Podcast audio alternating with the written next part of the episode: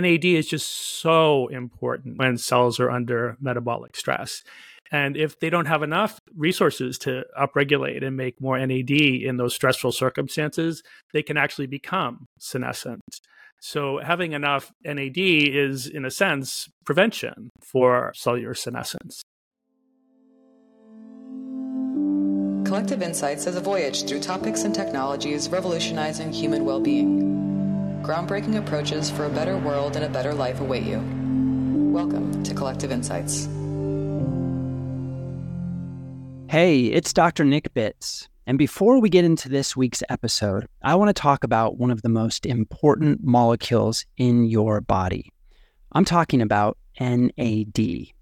NAD is found in every living cell and serves as a catalyst for biological processes in the body, such as converting food into energy, safeguarding DNA, fortifying cell defenses, and activating key pathways associated with longevity.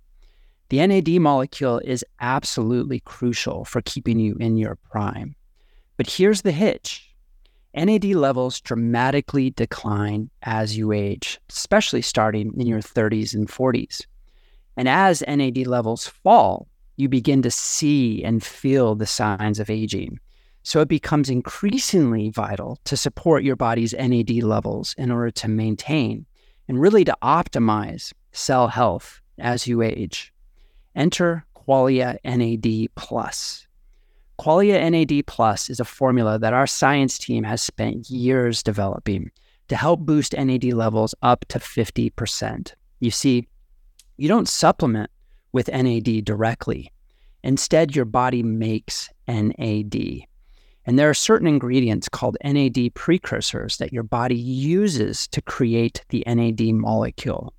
These are ingredients like niacin, niacinamide, and Niagen, also known as NR. Qualia NAD Plus is unique because it has all three of these important precursors, along with 11 other ingredients to support NAD production. Simply put, Qualia NAD Plus is the most comprehensive NAD boosting product you'll find anywhere on the market. To learn more about NAD research and to try Qualia NAD Plus risk free for 100 days, go to neurohacker.com backslash podcast NAD and use code podcast NAD for 15% off Qualia. That's podcast NAD for better aging at neurohacker.com backslash podcast NAD. Hello and welcome to Collective Insights. I'm Lauren Alexander, the host today, and we're going to be talking about NAD. Yes, if you've been in the biohacking world, this word NAD plus has come up a lot, mainly because we know of one big fact NAD declines as we age. And as biohackers, optimizing and improving the aging process is a core tenet or value to being a biohacker. So, the more information that we get about the aging process and things that are involved in the aging process, the more interested and ears perk up in hacks and tools and tactics. And so, we're going to get into all of that. We have two of the most brilliant minds on the subject matter. Dr. Greg Kelly, who is the Senior Director of Product Development at Neurohacker Collective, naturopathic physician, and author of one of my favorite books, Shape Shift. We also have Nick Bitz. Dr. Nick Bitz is also a naturopathic physician. He specializes in Ayurvedic medicine, and he's the leading voice in the natural products supplement industry and serves as a senior VP of product development at Neurohacker Collective. So today, just sit back and enjoy this deep conversation about healthy aging and NAD. With that, I'll kick it off. My first question is pretty obvious. What is NAD? So, NAD is really a hub molecule when it comes to metabolism. I think of it as has a number of jobs, but I think of it as three major, major jobs. So one is NAD is absolutely essential to make ATP, so cellular energy. And that's maybe its most, you know, well-known role. The second role is as something called NADP. It's used to fuel our antioxidant defenses and make molecules like glutathione that are necessary for cellular detox. And the third major job is what I think of as consumption jobs. So the NAD molecule basically gets consumed or broken apart. Think of it as being eaten to drive certain processes.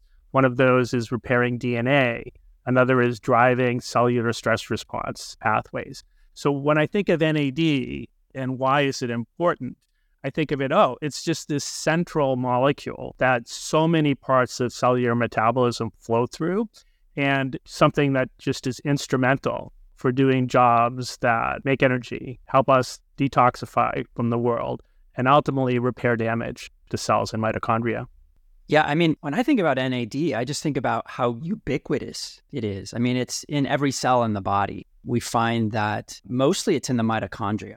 And so when I think of NAD, I think of energy, right? The mitochondria is the powerhouse of cells. You know, so it's it's an energy transfer molecule. I think first and foremost, what it does is it actually will acquire electrons from food and then convert that into cellular ATP energy. And this is I think, very different than the type of energy that most know and love. Like when you drink caffeine, right? That that impacts the central nervous system so that people feel more energized. But what ATP is doing is it's actually releasing energy at the cellular level so that cells can do work. And cells can't do work without NAD. NAD is the shuttle of that electron chain that pushes the ATP production so that cells can do the work that they need to do. And so for me, NAD is is really just true energy for the body. It's not this external derived feeling of energy that you get with sugar or caffeine, but like true core energy at the cellular level. It does so many more things too, Greg. You alluded to the fact that it's a signaling molecule and it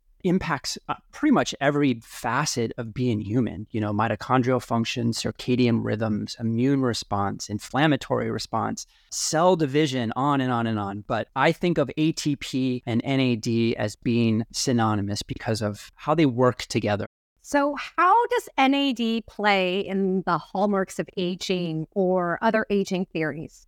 So the hallmarks of aging in the most recent paper, An Expanding Universe, moved the needle from nine hallmarks to 12, a full dozen now. And NAD either directly or indirectly plays in all of them. The ones that it's most directly usually thought of, one of them is called mitochondrial dysfunction. So as Nick just alluded to, without NAD, our mitochondria would grind to a halt. They just wouldn't be able to do one of their main jobs, which would be making ATP from the food that we eat and the air that we breathe. Another big hallmark is what's called genomic instability. So, the, basically, errors in our DNA propagating.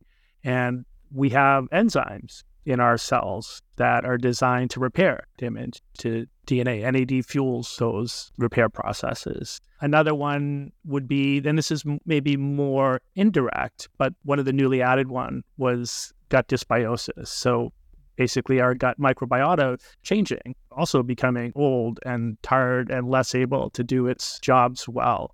And at least in some animal research, nicotinamide riboside, as an example, Niagen, that's in the Qualia NAD product, that acted somewhat to rejuvenate the gut microbiome.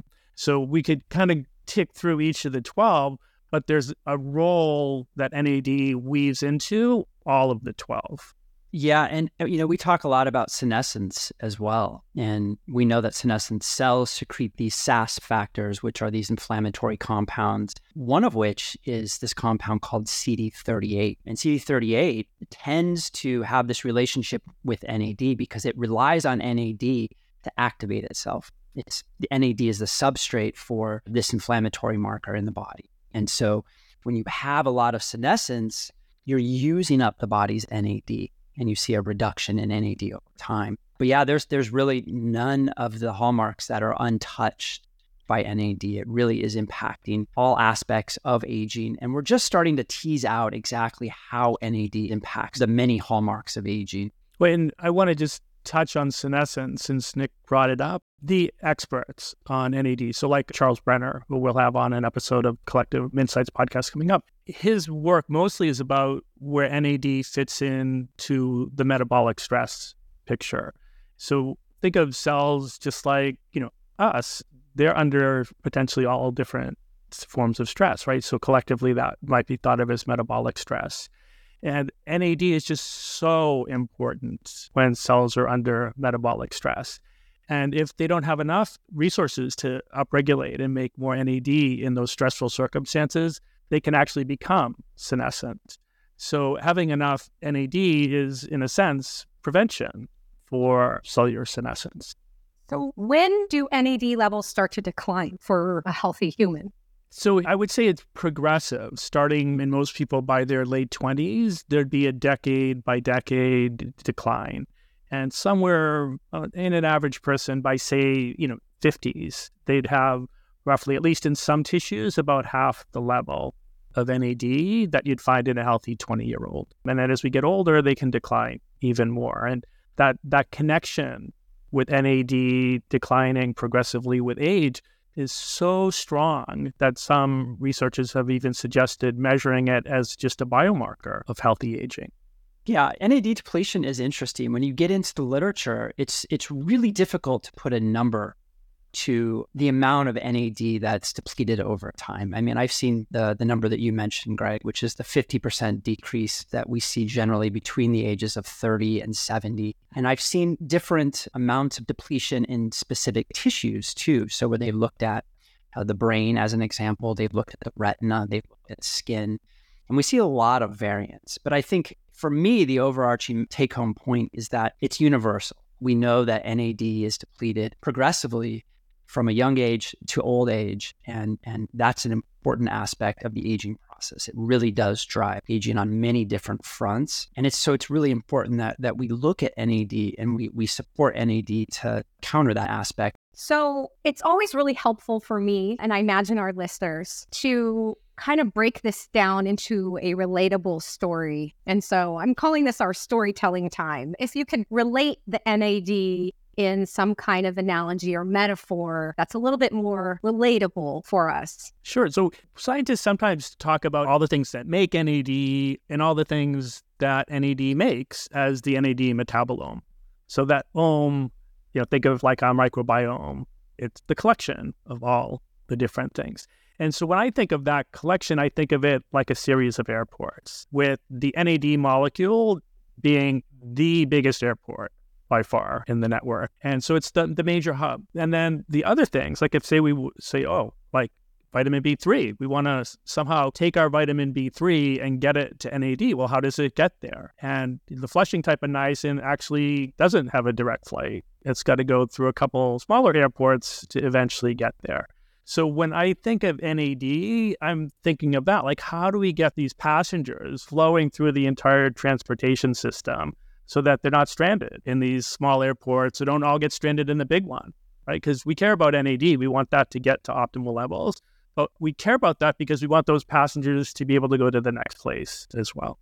And, and Greg, can you explain why do you think we have so many airports and airplanes in this process? Like, why is it so complex? Why is it not just moving from molecule A to B to C? It, it's much more vast. It really is a universe into itself. And so, why is that? Why do we need that in the body? Well, some of it has to do with what I would call redundancy. For really important jobs, biology is usually created more than one way to do the job. So think of, you know, backup plans. And so for the NAD molecule, one of those comes into play with there being different ways for it to be made. You can start from flushing niacin and, you know, go through a couple different airports and end up at NAD. You can start from niacinamide, so the old non flushing form of vitamin B3, and jump through one airport and the next one you're at is NAD. A new way to boost it, um, nicotinamide riboside, that also has its own starting airport, converges at the same one that niacinamide does, and then they can travel independently or together to the NAD airport. So that's a big part of it.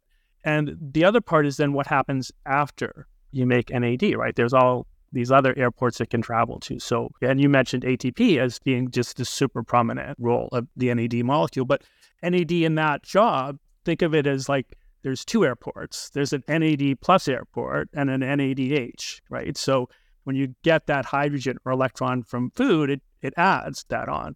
NAD plus becomes NADH. That's basically now you're at a, a, new airport. And so, you know, some of the NAD plus in our cells and our mitochondria needs to go that way. But then after it gives those electrons up, making ATP, it basically journeyed back to the NAD airport. If we go back to that detox idea, right, that's adds a P onto the NAD plus molecule. It's NADP is what it's called. That's its own now airport traffic direction where it's fueling detoxification and making glutathione. Yeah, for me, it's it's really insightful when I look at the map of the NAD metabolome and you can see all of the inputs and outputs and kind of the flow, the energy flow of this molecule. I think it's it's really telling how complex this system is. Well, I think going back to that airport analogy, right? So what we know is, let's say someone my age, right? I'm I'm in my early 60s. I just have less, you know, NAD passengers at that major airport than I would have had when I was 20. And if we looked at, you know, other airports in the system, we'd find like a whole bunch of passengers stranded at places before that, right? So we need to move those like you know we want to give resources to build more NAD molecules, but we need to move the passengers we have along the chain. Right, we need that flux through the system.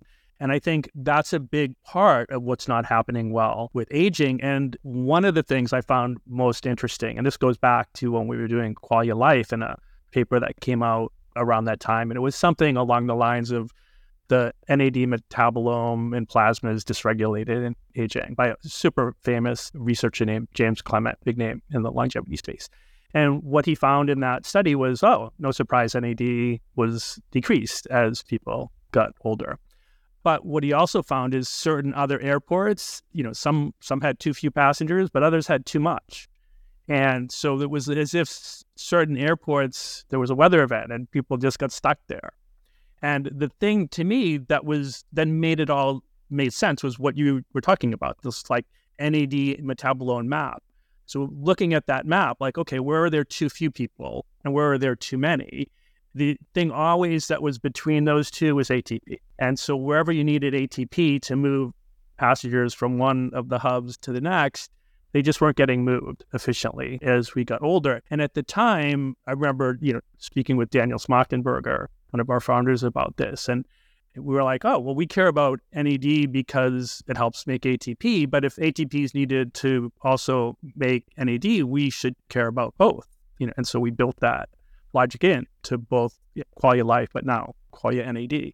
So you said a few times now that nearly everyone, you know, that's in the 30, 40 range has low NAD levels. What are some symptoms of like low NAD that you could detect or diagnose yourself? So NAD's been known about since I think 1920s. So let's just say approximately 100 years.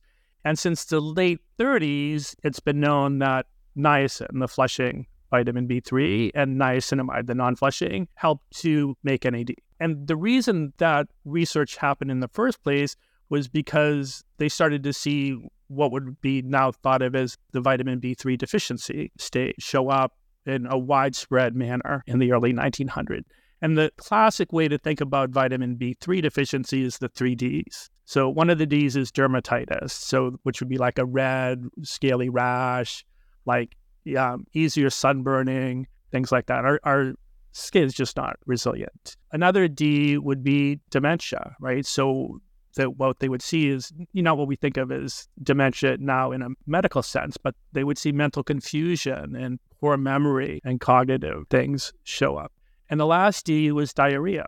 So what they would see is you know starting to have issues with GI health now like step back. So instead of deficiency, we've got just inadequacy. We're not outright deficient. We don't have these signs and symptoms of that. But how might not having enough show up? And it's going to start to show up in those same big areas, right? Our skin's going to be less resilient. So we might start to see issues with our skin health. Our cognition is going to suffer a bit, right? We may not be as mentally sharp. We may feel a little brain foggy. We, we might not have the mental energy and that motivation to do things. And then lastly, we'll start to see often GI issues, right? Because our gut microbiota, the guys that live, the guys and gals that live in our zoo, so to speak, in our GI tract, they need NAD just as much as we do, right? So if they're not getting enough, they start to be unhappy and start to cause gut brain functional issues. Yeah, f- for me, NAD is always working behind the scenes. I, I know it can be super broad acting in its effects and its impact on the body, but it's just creating energy so that the body can get stuff done and cells work properly. And so, you know, you don't always feel high levels or low levels, but it's important because it's impacting all of those hallmarks of aging that are driving the aging process. And, you know, again, we can see these things clinically or not. I mean, it can just be as simple as you feel more sluggish over time. And so I like your use of the word juice. You know, I, I feel like NAD, when you have adequate NAD, you feel juice. Like you feel like you just have that vitality and everything is working as it should to promote health and wellness. So it's not always super felt. I know when I was introduced to the molecule NR, which is a precursor to NAD, I believe it was like 2013. So it was maybe a decade ago when I was just starting to formulate uh, dietary supplements. And I had used their product and I was just getting into the science. And I was shocked at how I felt taking NR. In a very short amount of time, I felt more grounded. I felt more core vitality but it's not like caffeine. So it's a very different type of energy that that you notice when you have adequate NAD levels. Maybe my misunderstandings, because eh, you haven't mentioned it yet, is I thought NAD played a big role in recovery and like healing and things like that. I, I just I think about my kids and how they're just bouncing and bruising and just like immediately healing. And I'm always like, man, they must have a lot of NAD. Am I just like completely misinterpreting how NAD works? tryptophan's a very inefficient way to make the NAD molecule. Think of it as taking like 60 parts of tryptophan to build one part of NAD. So the Niagen, the nicotinamide riboside, it's more like a one to one to build a molecule. But what you would see with that long way to make it, because it's like 11 steps to make NAD from tryptophan, is the first step when there's you know, anything that would create inflammation, right? The need for repair and recovery, the body will upregulate every way to make NAD it's trying to pull more tryptophan in that direction instead of it going to say serotonin and melatonin. If there was, you know, some niacinamide or the nicotinamide riboside you just took, it's going to say, oh, let's like really get that where it's needed much more quickly. So repair, recovery, regeneration. I had mentioned earlier that this idea that whenever there's cells have some form of stress, one of their fallback things is let's make more NAD because they need it to do the things to repair. And, you know, when we have trauma, right, just think that's at a tissue level, right? Millions and millions of cells are clamoring now to make more NAD. Right. I think of it for me personally, like, oh, energy. Yeah, I would, who doesn't want more energy? But the main reason I take it is because I want that degree of resilience, right? Because really, as we get older, resilience suffers. And it takes us a lot longer to cover from the minor things that someone the age of your daughters will bounce back in 30 seconds. Right. Is that, I mean, in terms of the theories of NAD, is the reason they're high at those levels for youngsters is a protective kind of survivalist of the species? I mean, has that come up in the research? I've never seen it come up, but it makes a lot of sense, right? Like that, like a big part of evolution is to get us past reproductive age, like so we can pass on our genes. And then after that, evolution doesn't care so much about us anymore, right? We've done what mm-hmm. it cares about. So everything's designed to make sure that we're you know, healthy and resilient for that. And then you know, things can wind down after. And I know most of our listeners, we don't want to wind down. We want to stay resilient. Okay, boosting NAD. Let's do it. Okay because there's a lot to talk about here. And here's a lot of misinformation cycling through my Instagram feed on NAD plus and boosting NAD plus. Greg, what are some myths that are out there about boosting NAD plus? I think some of the, the main things that I've seen over the time, and I'll start it off just with a Sherlock Holmes quote that I keep in mind. And I'm, I'm going to paraphrase it, so it's not the exact words from the book. But the idea is uh, it's a capital mistake to theorize in advance of evidence. So what that means for me is like, show me the money, right? So if you're saying, oh, like, you know, we have this way of boosting any DNRs is better than anyone else, like, great, I'm open to that. Like, show me the research.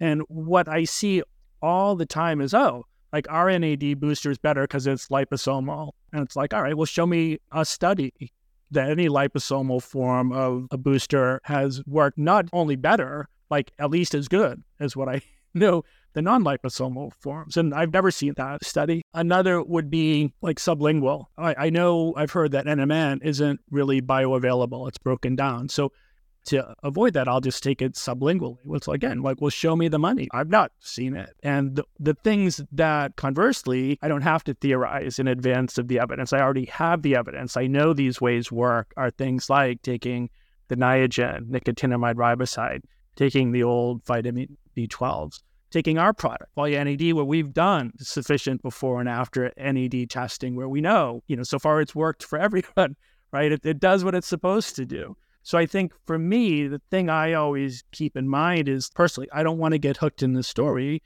Like, great, I like that's a compelling story. I find it interesting. Now show me the money. It, has been interesting to watch. I'll call it the NAD booster wars, the conversations between the NR camp, the NMN camp, vitamin B3 camp, and I, I think they all have a place in this. I think they they all work pretty well to boost NAD. And maybe in time we'll we'll tease that apart and we'll be able to identify which one is the most active in terms of boosting NAD to maximum levels. But I'm interested in all of them.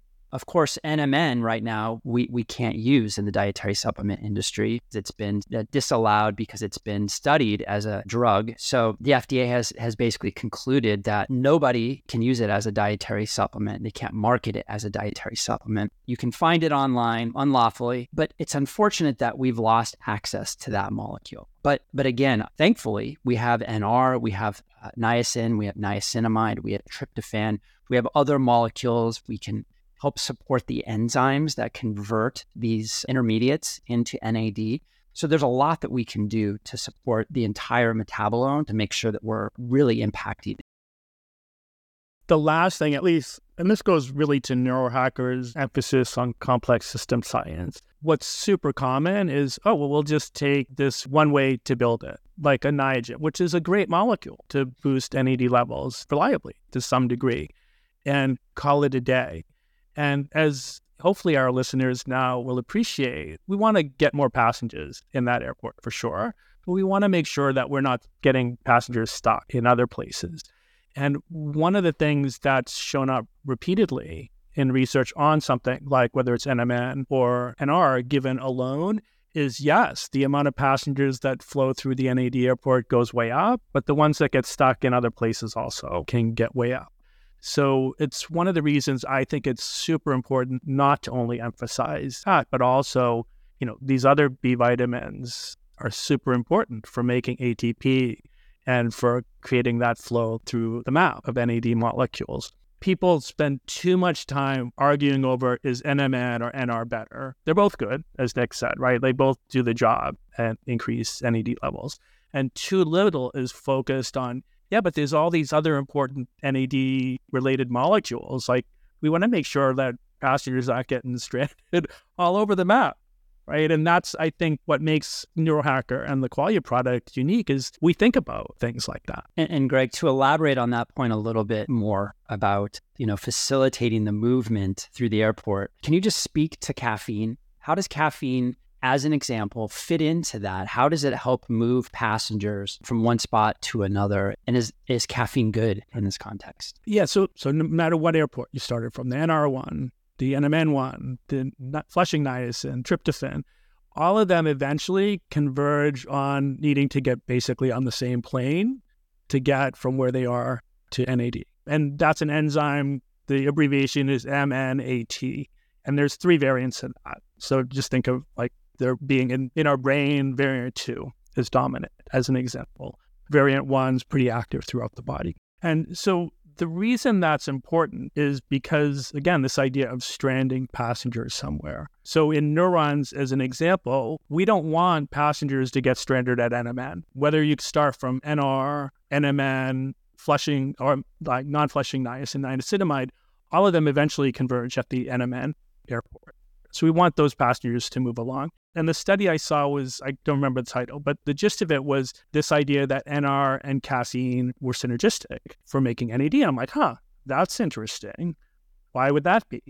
And when I read the study, what it turned out is that enzyme, the NMNAT2, the one that's in the brain, caffeine upregulates the activity of that. So basically, just think of it more passengers can get from the NMN airport to NAD when there's caffeine.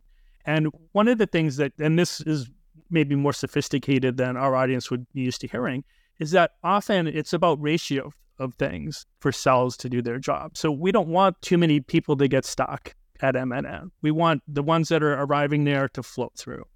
And caffeine helps with that enzyme activity. It helps upregulate. So just think of it more passengers that no matter how they're coming in to the intermittent airport get to fly on to their NAD destination with a small amount of caffeine.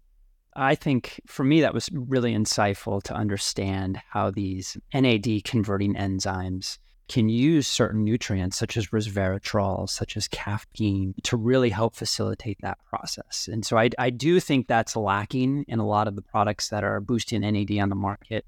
They're just providing the precursor and hoping that that gets converted into NAD.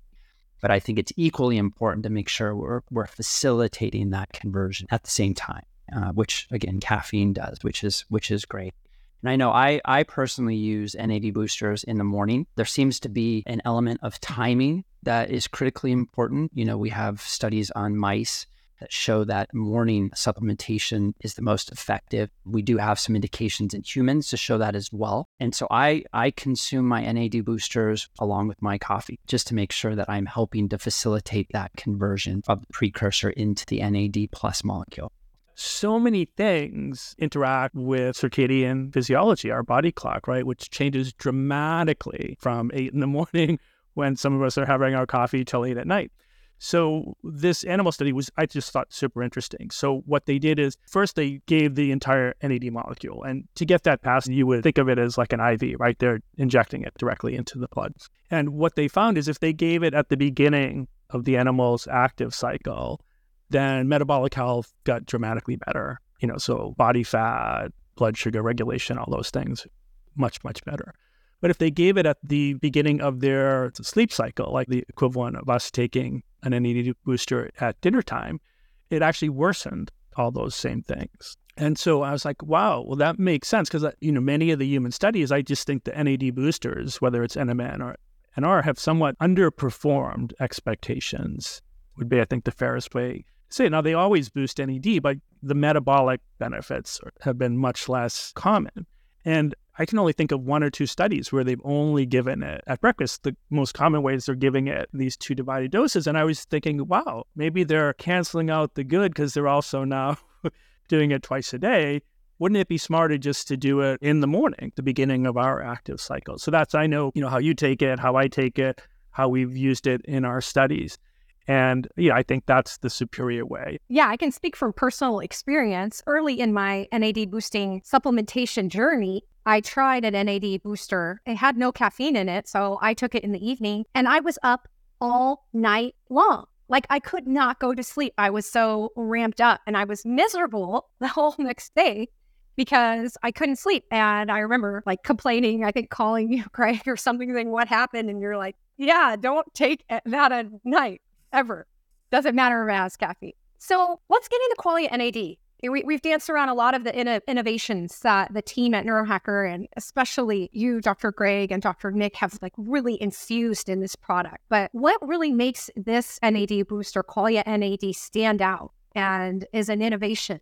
So I would say to me, three things. The first is, as we've talked about, there's multiple ways to make it. So we thought it was important to support all of them, right? Like not just give one of these, like nicotinamide riboside. Like let's give flushing niacin in a small amount as well, because that's some cells prefer that way to make NAD, as an example. So multiple ways to make the molecule would be number one. The number two is, as we've talked about, it's so important to make sure we get flow through the NAD map, right? Get things from airport to airport. And so I don't think this gets talked about nearly as much as it should. I, you know, hear ATP all the time and how important ATP is for cellular work. But ATP always is complexed with magnesium. Always, always, always. If you remember nothing else from this podcast, ATP, think ATP magnesium complex. And magnesium is just one of the most common inadequacies in our world. Some people, some biohackers are taking a magnesium supplement and covering that base well, but many people don't. There's a gap. We can make as much ATP as we want, but if we don't have enough magnesium to complex it with, then ATP just can't do its work. One of the things I think is just critical when we're contemplating both boosting NAD, but really what we care about is wanting to create nice flow through this whole map of NAD molecules is we need to make sure we're doing some degree of magnesium. So we included Aquamin, which is a magnesium Nick and I love. It's made from ocean waters off the coast of Ireland. It comes with all kinds of trace minerals, and trace minerals we know mitochondria love trace minerals. We don't know why, right? But probably because we evolved in the ocean, those minerals were abundant around our ancient evolution. Mitochondria rely on them. Yeah. And I, mentioned previously, I mean, we, we were interested in doing a lot more from a formulation standpoint. We, we looked at NMN. Of course, the timing of the FDA announcement changed our mind on that. But we wanted to work with a reliable NR source, which is why we chose Niagen from my standpoint, I have a lot of comfort working with that ingredient. The mother company of that ingredient is called Chromadex, and they've really helped to kind of really carve out the science of NAD boosting. And you know, they've they've put a lot of science to the ingredient. We know that it's safe in very large doses. We know that it's effective to raise NAD levels, and, they're continuing to do a lot of research on that, that that singular molecule to show its benefits for aging. And so I have a lot of confidence in them. It was great to partner with them and be able to use this patented proprietary ingredient in our formulation. So the cool thing I think is that we've built around that ingredient to create something that that doesn't really exist on the market that we're confident is going to boost NAD levels in a very significant manner.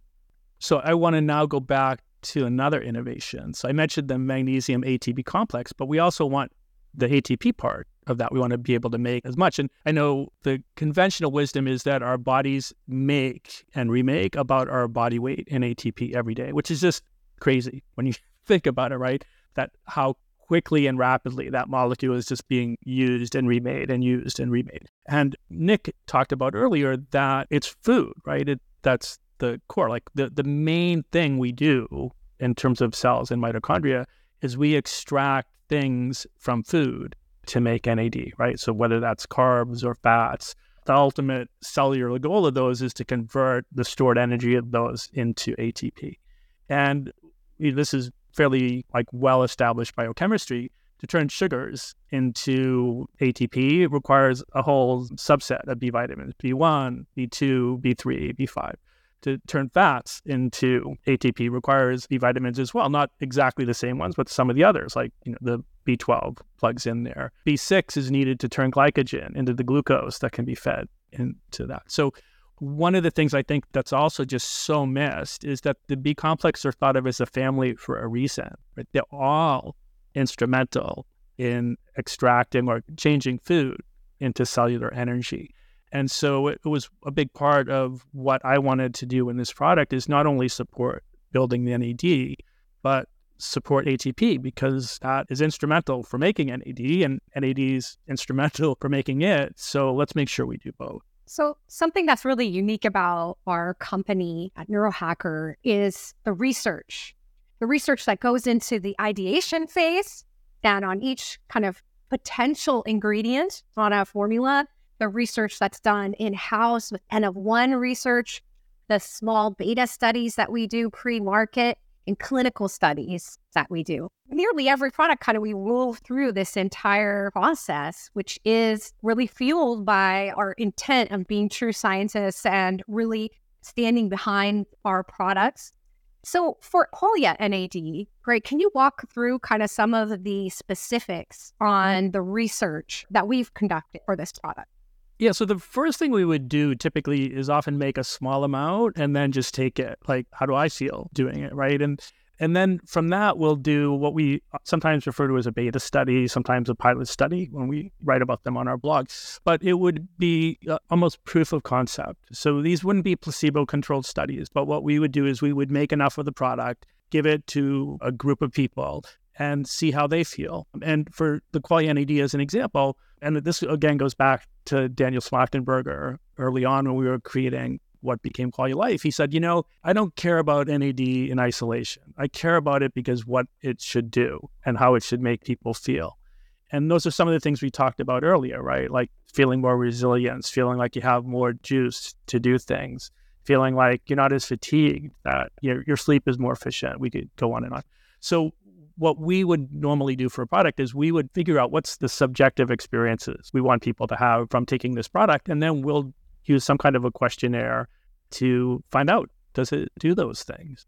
And so that's what we did next with the Qualia NAD. We recruited a group of men and women and had questionnaires that asked about 16 questions related to how people feel that commonly go off the rails when we get older, right? Like, so these were questions about whether you feel energy or fatigue. How restful is your sleep? Are you needing more sleep during the day? Are you irritable? Or are your muscles performing well? And on and on. And what we saw was just crazy improvements in those areas after taking Qualia NAD. And, and this was a really short study, it was 10 days.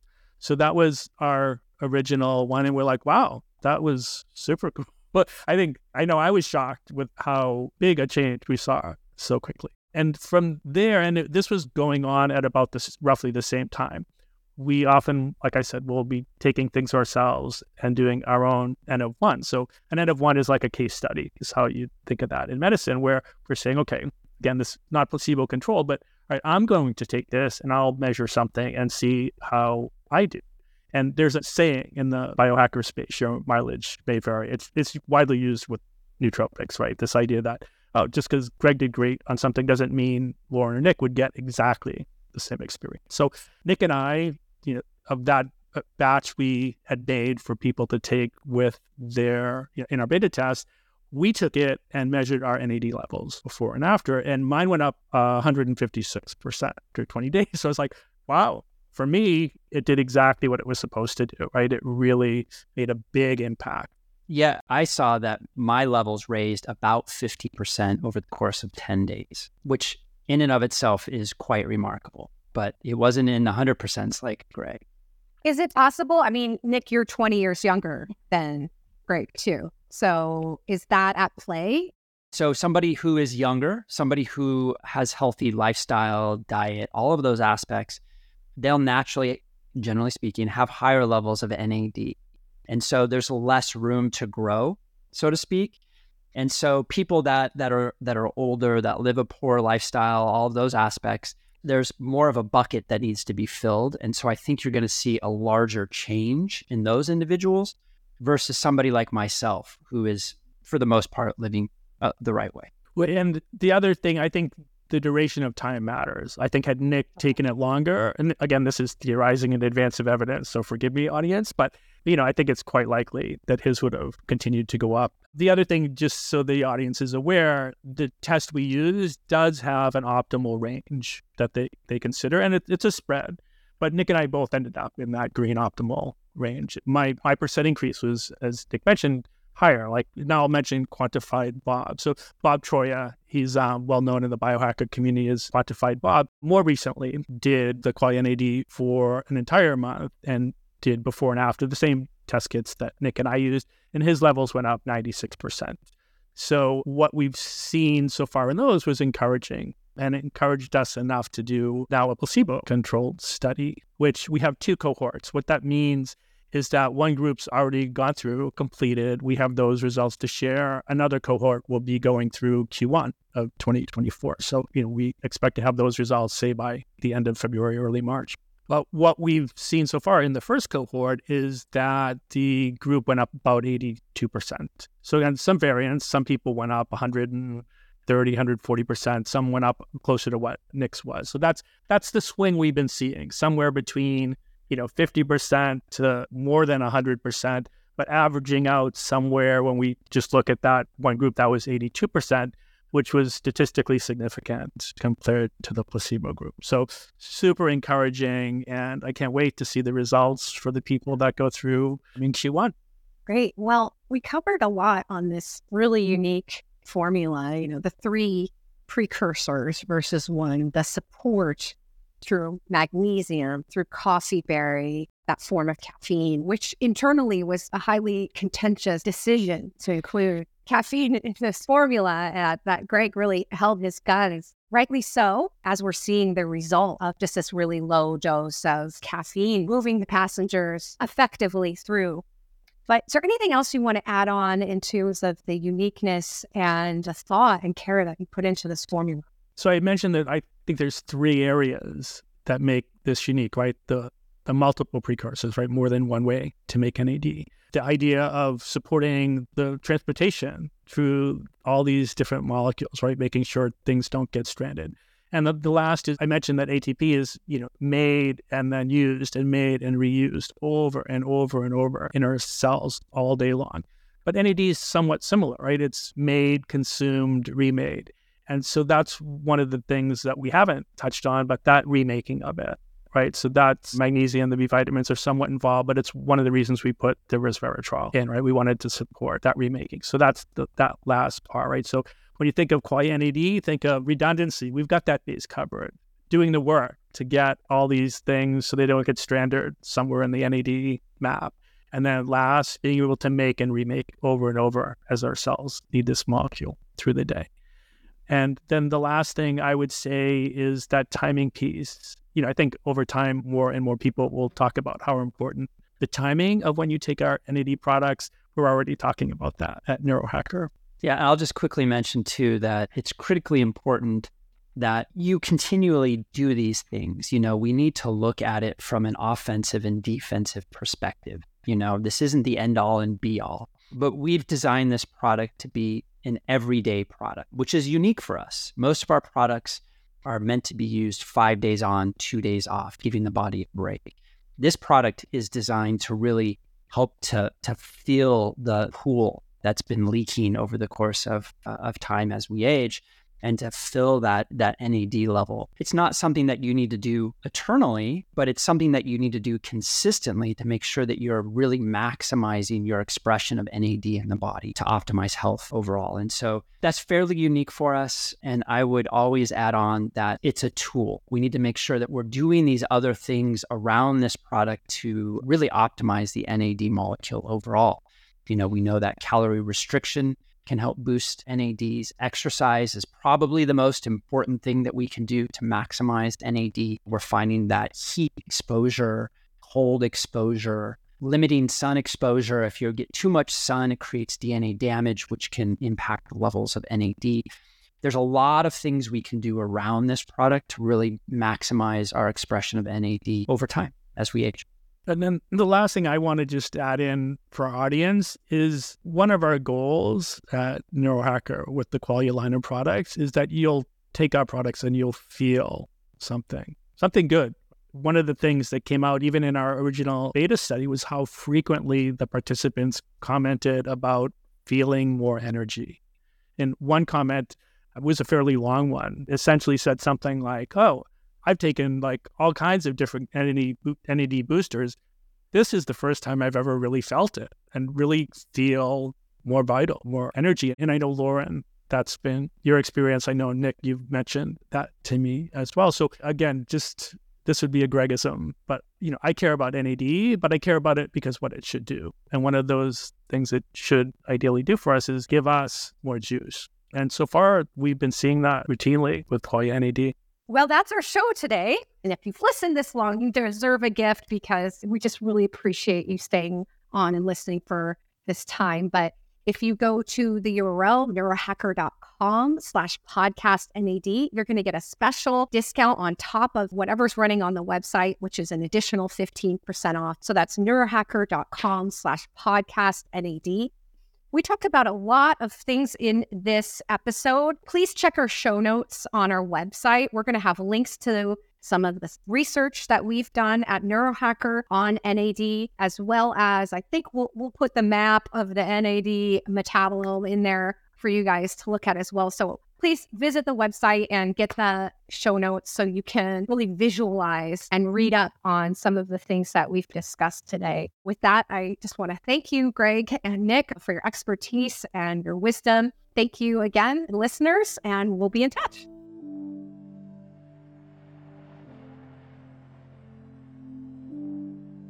This podcast is for informational purposes only. The podcast is not intended as a substitute for professional medical advice, diagnosis, or treatment.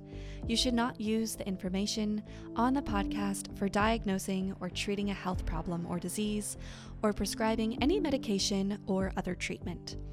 Always seek the advice of your physician or other qualified health provider before taking any medication or nutritional, herbal, or homeopathic supplement, and with any questions you may have regarding a medical condition.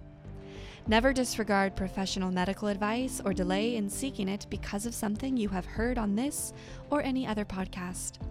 Reliance on the podcast is solely at your own risk.